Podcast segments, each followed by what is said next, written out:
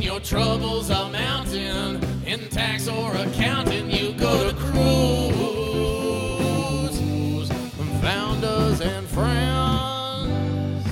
It's Kruze Consulting. Founders and friends with your host, Scotty Orn. Welcome to Founders and Friends podcast with Scott Orn at Kruze Consulting. And before we get to just a fantastic podcast with David Bergeron of T3 Advisors, quick shout out to our friends at Rippling. Rippling makes the best payroll software, the best benefit software, and they've got a really cool IT interface that allows you to spin up new employees. So you provision their accounts and they can plug in all to their web services right away. You don't have to spend like three hours like we used to doing that.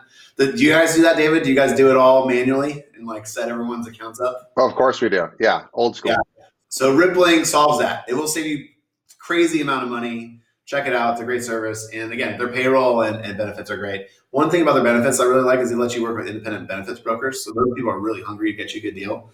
So so check it out Rippling. Also, shout out to the Kruze Tax team. They're doing a ton of hard work right now. We're right in the middle of tax season.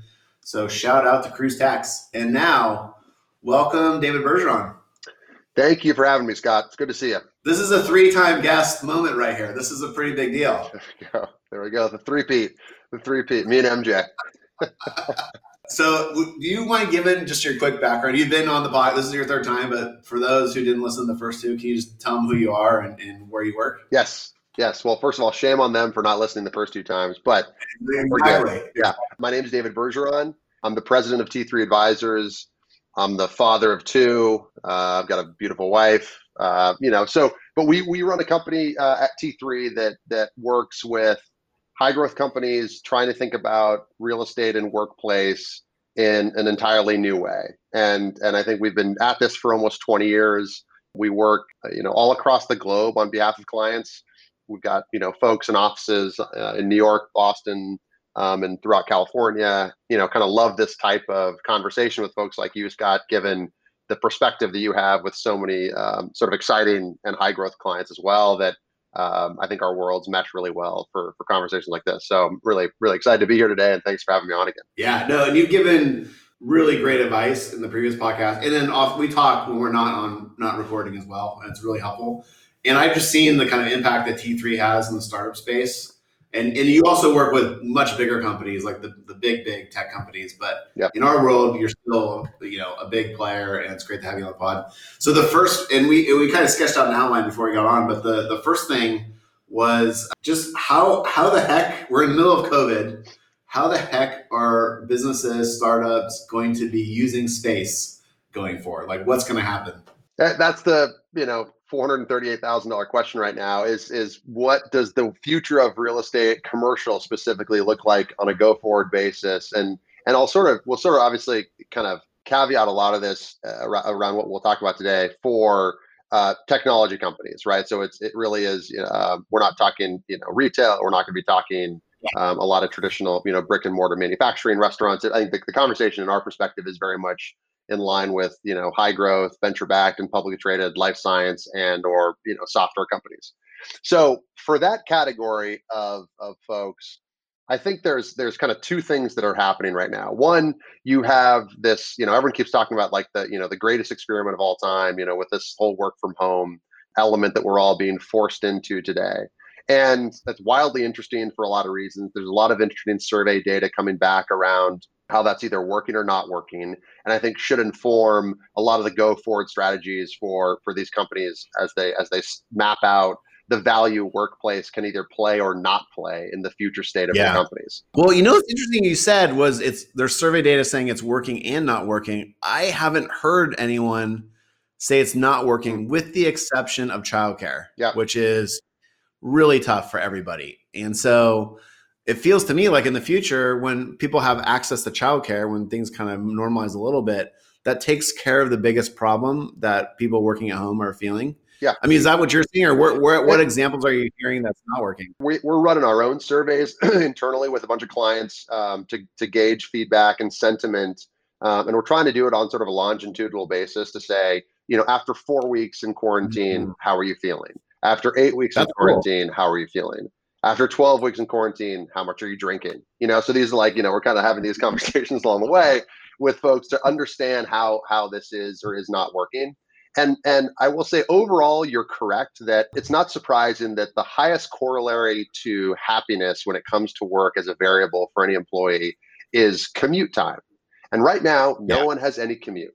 And so more so than you know title or product you work on or pay, not having to get in your car or battle, you know, through up up up a freeway or on public transportation right now is a gift that everyone has been given. And so I think that is that matters, you know, and you're seeing that from I think a real positive trend perspective. On the flip side, to your point, the challenge with this experiment is that it's it's flawed. Like there's no school, there's no camps, there's no like we can't have, you know, house cleaners come, you can't have your friends come over, you can't have your buddy go to you know your kids go to their friend's house to play which is i think creating like a very um, like artificial state of reality that hopefully will not be our go forward norm. And i think is also misrepresentative of what it will be like to work from home once things sort of unlock and we have you know we sort of yeah. solve the, the health aspect. So there's there's a lot of i think confusing data. To sort of finish the comment i think that there's a lot of people that really dislike working from home and we're seeing that in almost every survey and it, it changes. It can be anywhere from 10% to 40% of a population that for for any number of reasons do not enjoy or do not find themselves more productive at home. And i think that's okay. And i think what what what we take from this is it's not a binary all or nothing like you like the best thing to do is have everyone come back or the best thing to do is everyone work from home I think what you're going to start seeing as as as a shift is the companies that are progressive enough to say it's not all about uh, like solving for a population of engineers or solving for a population of sales folks or customer support folks categorically based in the department like we've done historically. Say oh the sales team can work remote. That's okay.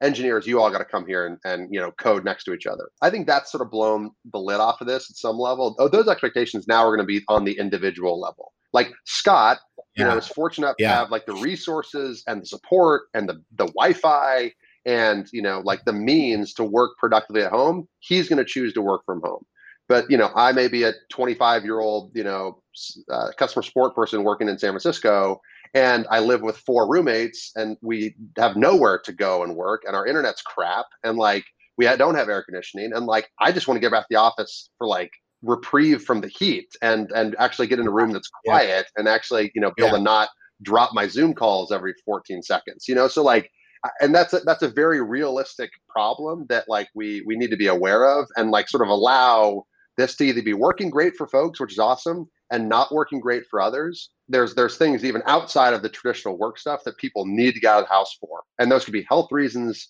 those could, I mean, those could be domestic violence reasons. Like, there's all kinds of stuff that we don't know what's happening behind the curtain that could be really, really important for us to get these people back and get them out and give them a, a, an option outside of just being stuck at home. And yeah. you know, so y- you need both.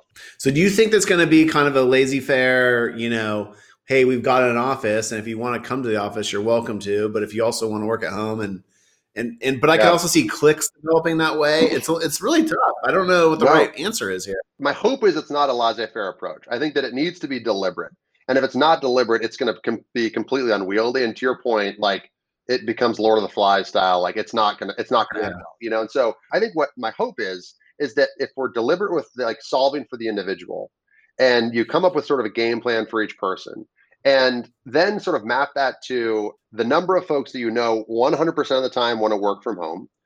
You're going to have another percentage of your population that wants to work 100% in the office or have the availability to work in the office. And then you're going to have this hybrid population of like yeah i'd love to work from home a couple days a week but i also want to come in two or three days a week as well. Great. Now we can sort of start to take a look at our space and say all right we currently have you know 10,000 square feet and i have a population of x and based on like now the new expected sort of use case for our, our current employee base, now we're going to have a utilization rate that is different than it was before. Whereas we used to sort of carry a seat per person and, you know, think about having, you know, some some like cozy seating for them to go like relax on and a phone booth to have a call and all this yeah, stuff. Yeah. I think that's now going to be rethought and you're going to have hopefully less people overall coming to your office. But you're also going to have to remember we're going to need at least for the next year or two more space and and de-densifying the number of desks in our in, in our spaces because of yeah, you know yeah. the social distancing sort of like requirements and and norms that will be put on so that'll also factor in as a variable to to how much space you do and don't need on a go forward basis And then the final piece of this, you could even see people kind of running like shifts or like, all right, the green team comes in, you know, every, you know, Monday, Wednesday, Friday, and the blue team comes in every Tuesday, Thursday. And depending on who and how is sort of staffed accordingly, what you what you're trying to solve for is like you want to minimize your max capacity number at any point in time. Like if I have 100 employees, I'd like to design it such that like I never have more than 60 ever in the office at once, which means yep. then I can kind of keep my square footage down and not actually account for like the unknown that like, what if everyone shows up on Thursday? We got to make sure we have the facilities yeah. that can accommodate that. And like you and I know, like no company ever has everyone show up every day. And so like you're yeah. constantly living in this like inefficient world of 20 to 40% of most office spaces are just completely unused on a daily basis, even though we're like out of space, quote unquote. You know, and so I think this helps a lot of those efficiencies and being more deliberate and thoughtful and like plan around how people can use the space ultimately will save people money. Well, and you made a great point about de-densifying, which I hadn't really thought of, but you're right. Like people need to be have more distance. Like I'm just reflecting back on our old office in downtown San Francisco. Like we we packed it in. We had like 28 people in that office, and it was it was comfortable. It was fine, but like it, it wasn't for a COVID world. No, you no. know, like people would you I could we could have probably fit 18 mm-hmm. people yeah. at office. Yeah. Now, let's, be, let's be clear. You were running a sweatshop there. So that's, I think, number one. Uh, number two. it was sweaty because there was no air conditioning on certain days in San Francisco. So no, yes. no, that was, that was a gorgeous office. All kidding aside. But, but you're right. And I think everyone's going to have to think about this. You know, if you had a space that could initially accommodate 30, when we had four foot desks and we were all you know packed in next to each other which by the way a lot of people enjoyed. Like there was a lot of energy. There's you can sort of yeah. feed off the like the vibe and the momentum and like you hear a lot of like you know just good stuff happening around you which again you know there's a bunch of studies that show you know productivity by sitting next to someone who is productive and efficient by just being next to them can increase your productivity by you know 10 to 15 percent. You know so like that's a real thing that like is now i'm losing sitting here at home yep. with no one next to me except like this blank wall trying to like i'm not inspired by that you know and so i'm much more inspired by being next to scott when he's you know getting stuff done and i can you know i can i can feed off that energy so like there are considerations here that i, I think are in play that like we're going to de-densify you're going to have to be further apart we're going to take conference rooms that used to accommodate an eight person you know meeting and it's now going to be four or three or less wow.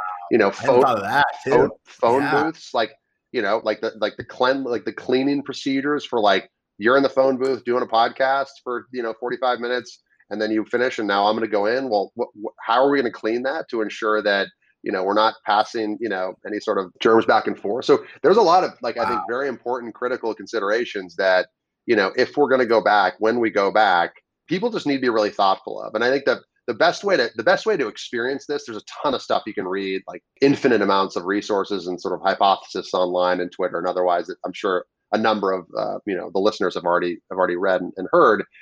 To me that's all like interesting and sort of academic and theor- theoretical. I think what you need to do is like step back think about your own company your own office and i'd encourage you to like write the narrative a day in the life of scott and think about okay i wake up i make my coffee I take a shower. How do I get to the office? Am I taking Caltrain? Am I walking? Am I jumping in an Uber? Is that all still possible? You know, I get to yeah. my building. Do I touch the elevator button?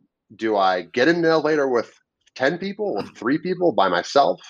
I get to my space. Like, how do I check in? Do I do I wipe down a service when I get there? Where do I put my book bag that now may, you know, be contaminated? Where do I, you know, there's just all these and so if you really what you should do is just write the narrative of like how does this need to go for us to maintain a level of cleanliness and, and confidence for the other employees in the office? Because the, the other aspect of this is like sort of the mental warfare that will be coming back, like thinking about yeah. and dealing with the sort of like the fear of whether it's my own personal health or I live with my grandmother and I just don't want to like have someone infect me or infect anything else that I'm associated with, and then I take that back to my house, God forbid. So yeah. the stakes are really high, and people need to take this really seriously and be diligent about do that narrative, do that day in the life, and think about all of the kind of like inflection points you need to solve for, you know, in that end user experience for your team when you come back. Yeah, and I think that narrative idea is a really good one because you're you're empathizing with your team, you know, and like you you talked about it early in the podcast where you said that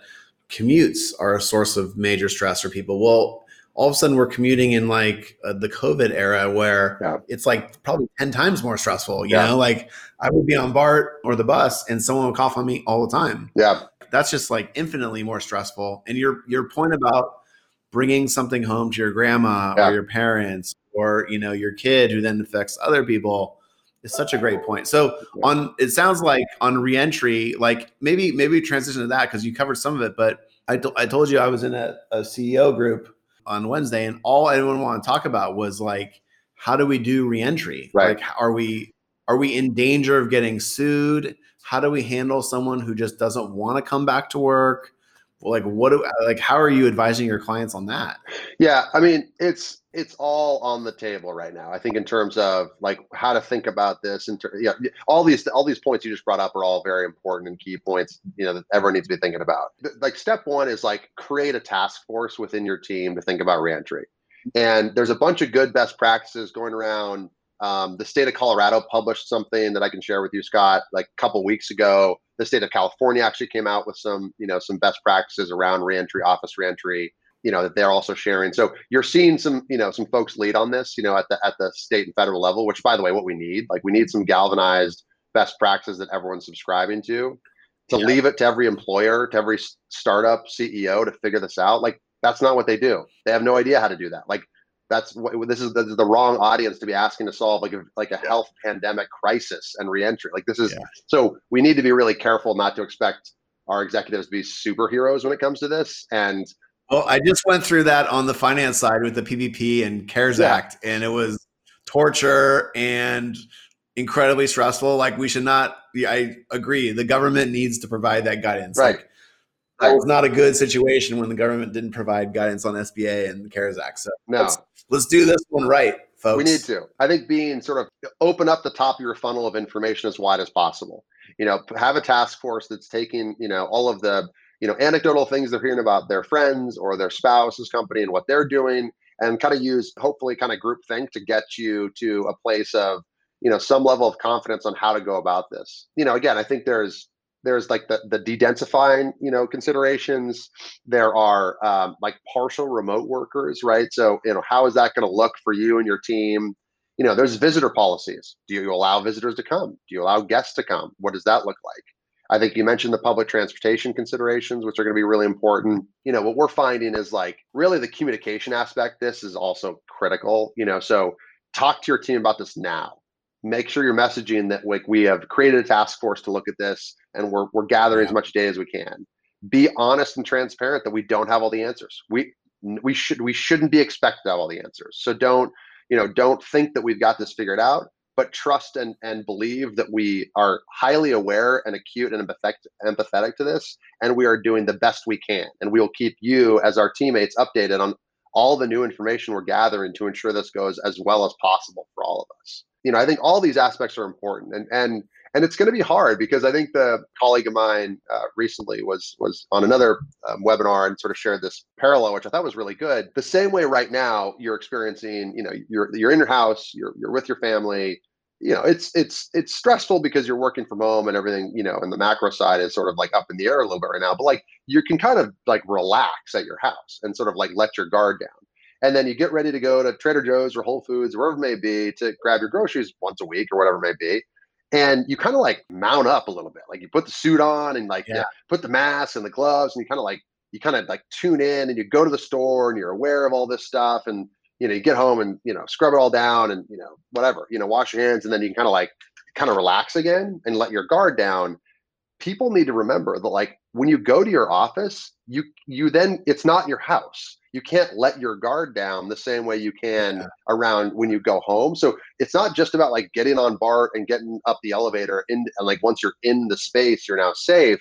Because now you're in a space with 30 or 50 other people that all unless people are really treating the same way we treat how we experience you know each other at Trader Joe's it's not going to work.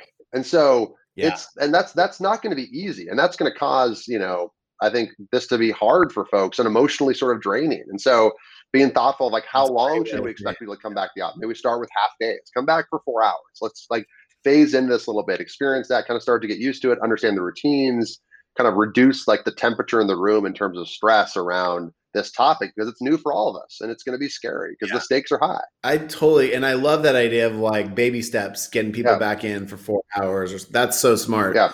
The other thing I was going to say was I was I had been thinking of reentry, the like the downside, like if things went really wrong about like maybe litigation or something yeah. like that. But you know, the other thing that occurred to me on Wednesday when I was talking to my group was say say you have most of your team in one one office room, like if if COVID whips through your office, like your business kind of isn't functional for right. This is best case scenario. Like people get better in two or three weeks, but like, and you might might have some some really tragic things happen. But right. I feel like there needs to be some emergency planning or contingency planning, or even just risk mitigation with how often you let people come in. You know, just just oh, yeah. I don't want to be I don't want to scare people or be too paranoid myself, but that prospect of like your company just not being functional for a while yep. is is scary in itself. I agree, which is why I think that, and sort of, I'll, I'll sort of touch on the, the first part of your comment around sort of like the, the exposure and litigation aspect.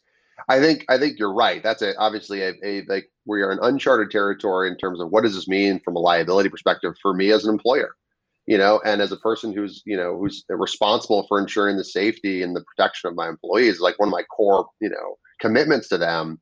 I don't want to let them down. And and yes, there's a risk of me getting sued, which is obviously bad. But more importantly, I don't want them to get sick, and I don't want their them to get yeah. their family sick. Like that's what I yeah. care about most. And so all the more reason to like do, take this stuff seriously. Come up with a plan. Do the task force. Write your narrative. Just slowly phase people back. Like start with a small batch of your population. 10% of the people come back. Start with that. Let's test it. Let's learn from that. We'll screw something up undoubtedly at the beginning. Have conversations with your landlord. Are we updating our filters on the air on, on the on the air filtration circulation perspective? You know what are we doing to get people up and down the elevator? Like make sure we're coordinated if we're in a multi-tenanted building on how this is going to work and everyone's educated and then communicate that. I think again, like the more we can be telling people what we're doing, aware of what's going to change, set expectations accordingly, I think that really makes this like infinitely smoother. And then and then even companies, I mean, we're seeing this now. I mean, they're going to say, listen, we don't know what's going to happen. We're not going to force you to come back to the office. For those that really do or or, or have a you know have circumstances they they kind of need to come back, also a mutual waiver. Hey, sign this waiver to say like we're doing the best we can, but I can't promise that this office will be perfectly safe based on what we don't know today. Are you are you okay yeah. opting into that as the employee and the employer? And again, I'm not a lawyer, so I don't want to like you know like like profess that like that will you know protect you from future litigation. But at least it's like I'm recognizing that I'm not I'm flawed. I'm not perfect as your employer. I'm doing yeah. the best I can. But if I if we do unfortunately have an outbreak, like just know that here is all the stuff we communicated what we're doing and we did our best. So, you know, please don't sue me. I mean, you know, so yeah, I think all yeah. of these things are are you know kind of common sense at, at some level, but you know, I think a lot of people are fearful to take action or be proactive about this because they really want to make sure they've got it fully baked out and sort of the perfect answer. And I, I, think that's a mistake. I think you need to get ahead of this, you know, and be, you know, communications earlier than than later. I totally agree. And that that waiver, and maybe it's not even a waiver, maybe it's just like written notification. Right. Just letting people know all the good things you've done because you're trying your hardest to keep people yeah. healthy. I think that's a really great point you make. Yeah. So we got to wrap up in a yeah. second. But on your last podcast with me, you talked about how T3 and, and your team is doing these big, awesome reports on other markets besides like the Bay Area or yeah. New York or, or, places that people can, you know, work remotely or build a team remotely mm-hmm. if you're one of those cities. So, so I was thinking about that today when I was prepping for the interview because I'm like, oh my God, David was like two years ahead of the world here. So maybe you can talk about that initiative and how that's working. And is it like yeah. really caught on fire now? Yeah. Like people must really want that research. Yeah, uh, I mean, short answer is yeah. It's it's this is this has only accelerated what was like already a, a trend for all the right reasons. You know, I think that you're you're continuing to find people challenged by living in the incredibly high cost, you know, mega markets of New York and, and San Francisco and otherwise. And I think that what you're finding is there are unbelievably talented people all throughout this country. They they believe and want to participate in like this like the internet's uh, technology software movement that is the future of our economy and they're you know they're they're they're trying to be found and identified and brought into sort of the fold and so I think that that that trend has only only been accelerated by this. With now people, I think you know using this as like a moment in time to if I was gonna make a change or move or kind of uproot my family, a lot of that's going to happen, you know, over the next 12 months. I think companies with this, you know, with like the sort of like complete re-evaluation of real estate on a go forward basis we're now able to think about hiring people opening offices in other markets that we may have been a little you know mm-hmm. hesitant to do initially. And just like the you know i think proliferation of of work from home remote work is now being not just a nice to have or an optional but in my opinion mandatory if you're going to try and you know continue to maintain top talent at your company you have to do this. It's now no longer a choice. It's now going to be a, a minimum requirement to hire the best of the best. You're going to have to offer this at some level and offer in a way that's compelling. Otherwise, some other employer will, and you will not hold on to your best people. So yeah. I think, and what I loved about those research projects you you were doing was like, say you're interested. I'm just going to make this up, but say someone needs to hire a build a sales office yeah. somewhere, and I'm in, I'm making this up, but like it turns out Phoenix yep. is the best place on earth for a sales team, yep. or maybe it's a, de- a development team, and it turns out that Salt Lake is the best. I just thought that kind of level yep. of granularity where you guys could give scouting reports on cities and states was just so powerful, and it just to me it's like oh my gosh, because now you're right those those those demographics, those people are still in those locations.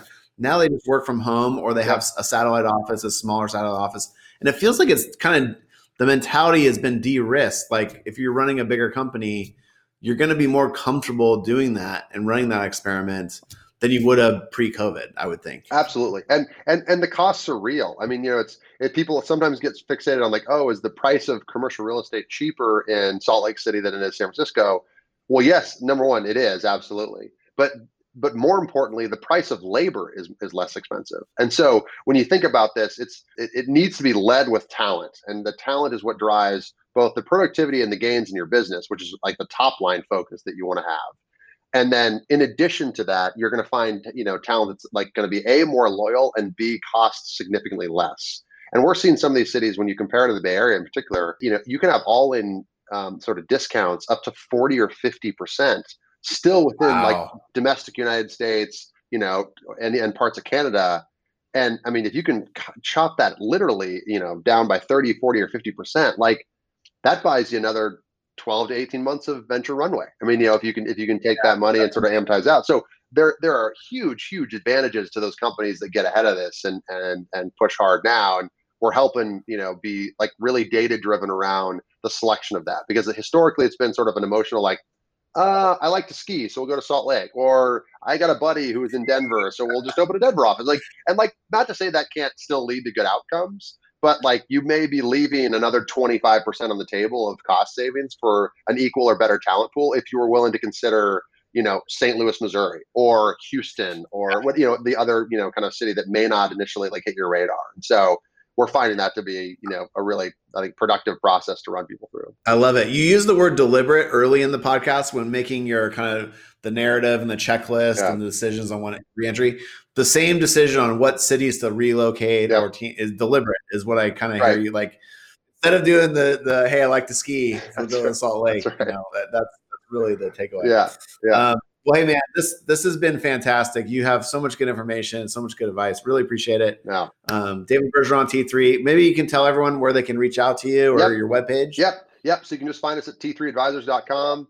Uh, we have a bunch of resources, actually COVID nineteen resources on there. So if you if you need other stuff around you know reentry checklists or discussions with your landlords around you know rent deferment or you know all sorts of tools that we're we're continuing to update daily there um, please check that out. Re- you can you can reach out to me at just Bergeron at T3 Advisors. Um, so shoot me an email, um, and I'm instantly findable on all of the social web locations around you know Twitter, LinkedIn, Facebook, etc. So. Uh, but Scott, this is a, this has been amazing to connect with you again. It's good to see you and see that you're happy and healthy and the family's good. And as always, I appreciate uh, the conversation and thanks for the time. Uh, thanks, man. Appreciate it. Three time, three time appearance. This this is, does not happen very rarely. That's right. So that's right. shows what a great guest you are. So I appreciate it. And we'll take care, man. We'll do. Goodbye. So when your troubles are mounting in tax or accounting, you go to